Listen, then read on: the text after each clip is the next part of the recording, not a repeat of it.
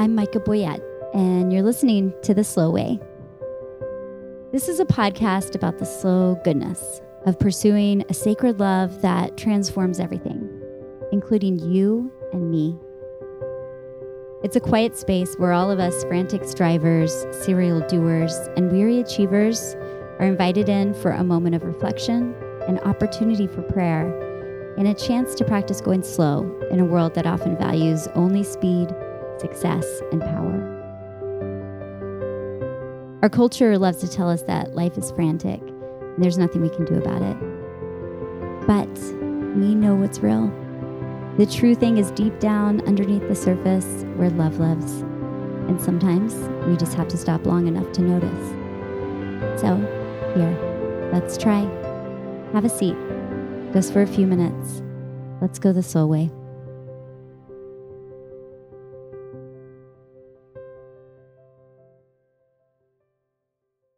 On seeking God or living out whole and healthy faith. Yesterday, I scratched out on the butcher paper block attached to the wall in my kitchen, where I continually write deep, possibly well meaning but over the top statements to my older boys about meaning and God and life, hoping that, though they tend to ignore my signs, the words just might sink into their souls when I'm not looking. I wrote, You who seek God, your hearts shall live. It's from the New King James translation of Psalm 69 32. And it's been on my mind this week. My husband is reading The Sound of Life's Unspeakable Beauty, a book written by Martin Schleske, a violin maker, who considers his craft as a way of pointing toward the work of God in the world. Chris read a passage from the first few pages aloud to me, in which Schleske is telling the story of the journey he goes on to find the perfect tonal wood, hiking up the Alps with a friend to find a collection of trees that have been felled after a storm. Here's what Chris read aloud Quote, In the Psalms, it says, You who seek God, your hearts shall live. This verse does not speak of finding, but of seeking. Authentic life is not a path through the lowlands where things grow quickly and are easy to find. No, life's trail leads through the rocky places, through adversities and impasses. The many ways of searching for God all have one thing in common passionate longing. End quote. Finding the wood that will make a violin sing is never an accident, he's saying. It is a pursuit. When Chris read it aloud to me, I found myself reacting in a way that feels familiar. I get itchy when words from the religious intensity of my youth are brought back to my consciousness. The words seek and passion caused my heart to speed up a bit, my stomach to clench. I tend to avoid those words these days when I'm talking about God. That language pulls me back to a time in my faith when, quote, seeking God was often spoken of with fervor, as if the entire work of the Christian faith might revolve around how intensely an individual was willing to think about, read about, and shape our lives around a certain idea of God. A God who was asking us to deny ourselves. The denial I was taught wasn't actually what I now believe Jesus meant when he used similar language with his disciples. Denial in the circles I moved through during my young evangelical Christianity in the late 90s and early 2000s was presented as a full bodied loss of myself. I was to give up my dreams.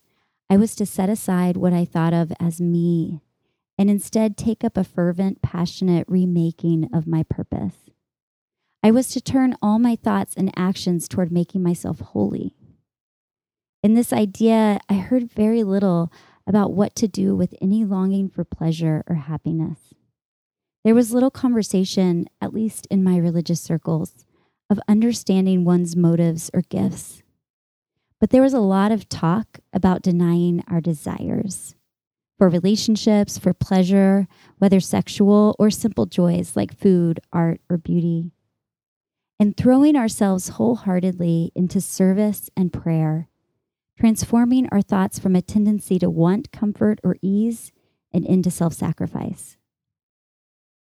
In the short term, that denial, that dissolving of myself, felt like transformation. I thought a lot about the spiritual life and also struggled with how my studies or love of writing and literature or longing for a boyfriend who truly knew me could have any value in the life of faith I was attempting to build. I did my best to push aside thoughts of attraction to the boys in my orbit. I felt guilt when I went out with friends for the sake of fun, unsure of how a person who seeks God could possibly be allowed to dance with abandon to Destiny's Child, as long as there were people suffering in the world. The teaching that every moment should become a pursuit of holiness became psychologically overwhelming. I wasn't sure how to be a 20 year old girl and a person committed to seeking God. The story I was told was that the girl Micha needed to fade away. The things I loved and even the things I was good at were no longer important. I needed to dissolve so that God could beam through me. If I did things right, if I didn't fail to be good, God would be closer. God would be found. And hopefully, and this was the danger of self loss, my legacy would be the transformation of other people for God's glory. I might be giving up myself, but my name would be associated with the life change of others, and those others would transform more people. I would be part of their stories. I would matter in some cosmic spiritual pyramid scheme. I desperately wanted to matter. After a few passionate years of working to dissolve and naming that work Seeking God, I remember a heartbreaking realization. The people who were teaching me these things weren't necessarily being transformed in the ways I was hoping to be.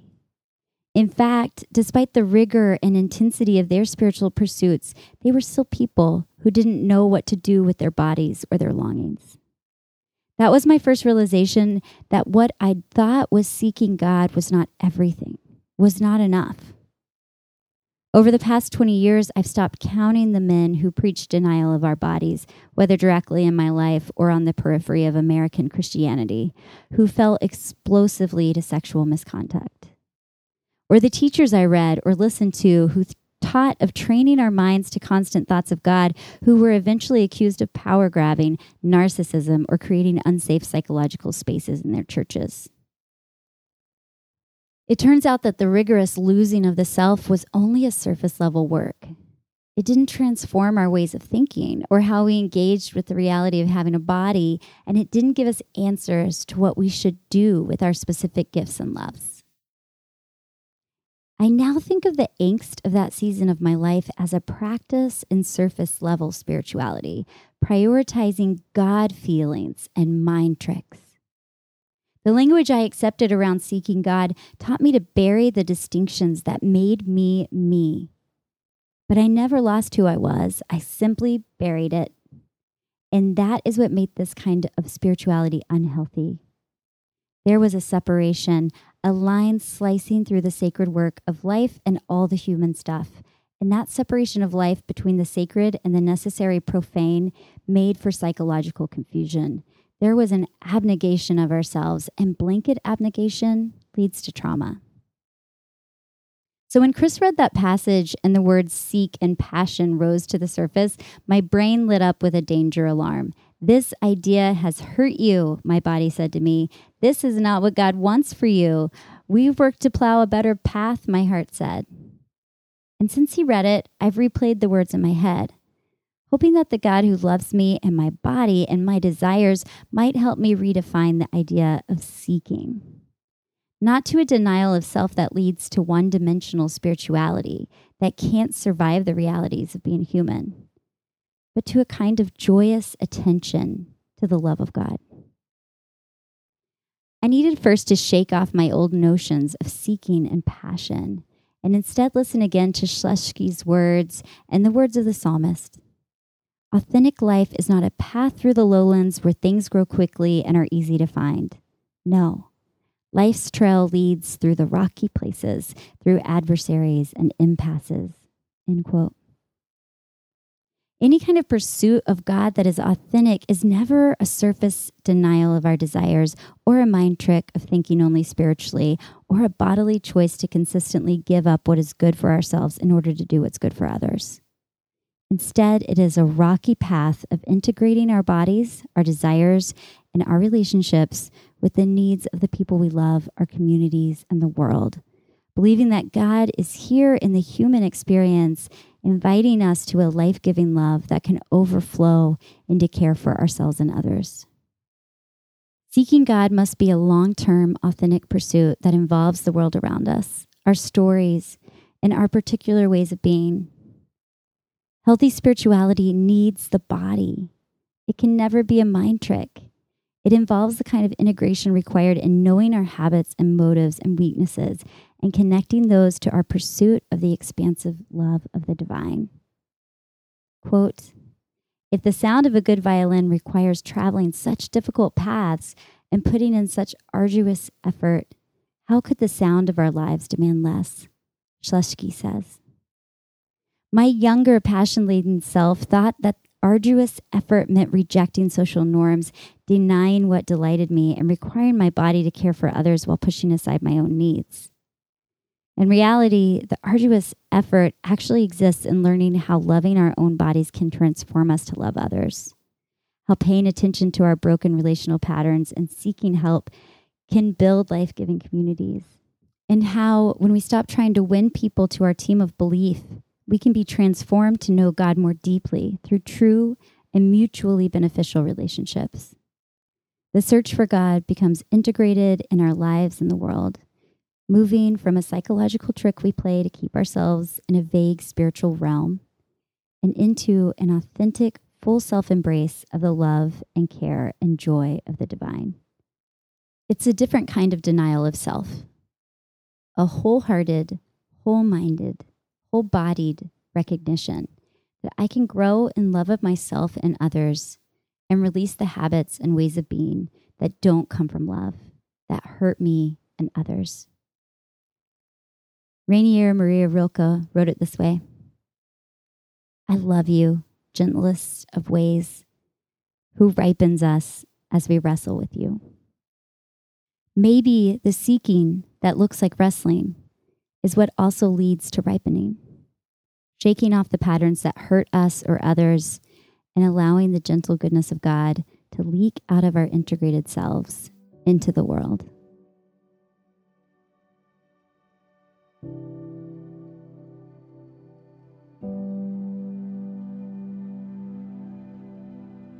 A slow practice.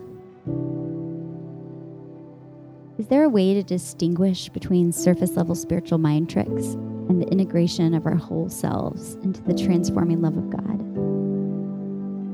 How do we know what kind of self denial is inauthentic and what kind of self denial is actually leading to a spiritual wholeness that heals our relationships and communities and world?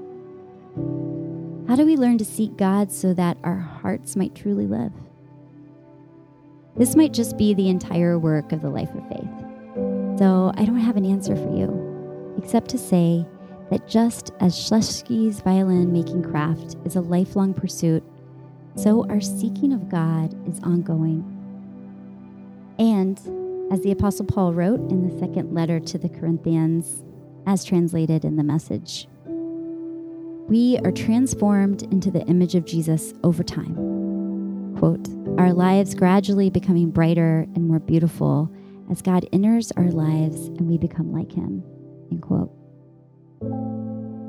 Can we imagine what it is to become brighter and more beautiful over time? Let's take a deep breath together. Breathe in. Breathe out.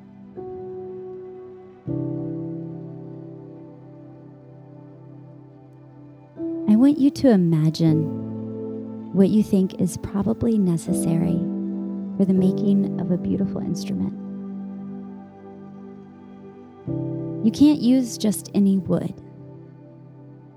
It must be the right tone, the right substance in which sound can ring out and through. There is the time needed to find the wood, tools that cut and test and fashion. There is the craft, years of learning how to hear what matters in the making of the instrument. And of course, a particular wisdom in knowing how sound flows through the shape you've fashioned. This is not a simple process, and neither is your spiritual growth. It is slow and particular and must be accomplished through tenderness and care.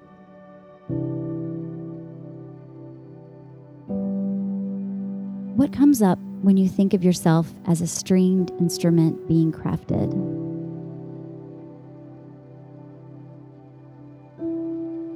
How does the idea of seeking God fall into that metaphor?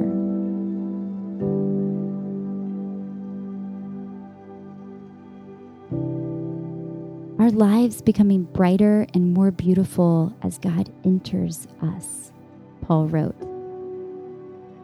What does this mean to you? How do you define the pursuit of God or the invitation to seek God's presence in your life? What might it mean to give yourself to a kind of wholehearted, whole bodied pursuit of God? Let yourself sit with these questions for a while and close with this prayer. Gentlest of ways, teach me to be transformed, not through unhealthy denial, but through a bright and beautiful transformation.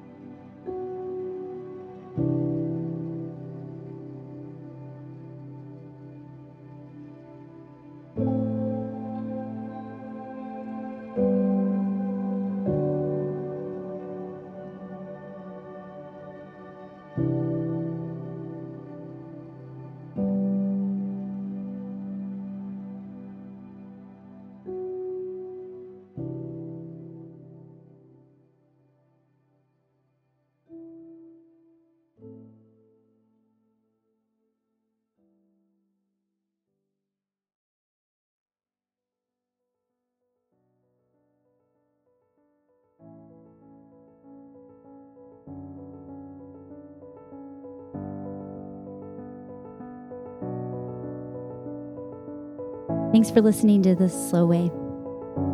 Choosing a moment of quiet and allowing yourself to be slow here with me is no small thing. When we move, even for a few minutes, at a pace that refuses to conform with the culture around us, we make space for God, for wisdom, for a vision of ourselves and others that can only be seen when we take the time to pay attention. What I'm trying to say is, we make space for love. So well done, us. I'm proud. I want to thank Val Schleter for managing my social media. Also, Jason Boyett for designing our Slowway graphic, and the lovely Angelina Marie for editing. If you're interested in more words on the slow way, you can sign up for my newsletter at michaboyett.com. You can follow me on Instagram and Twitter at Micha Boyett and find my book found wherever books are sold. I would so appreciate it if you could take the time to review The Slow Way on Apple Podcasts or wherever you get your podcasts. It helps people find us. Thanks for being here with me today. I'm wishing you a lovely end of the summer season. Enjoy those warm nights. I'll see you next week.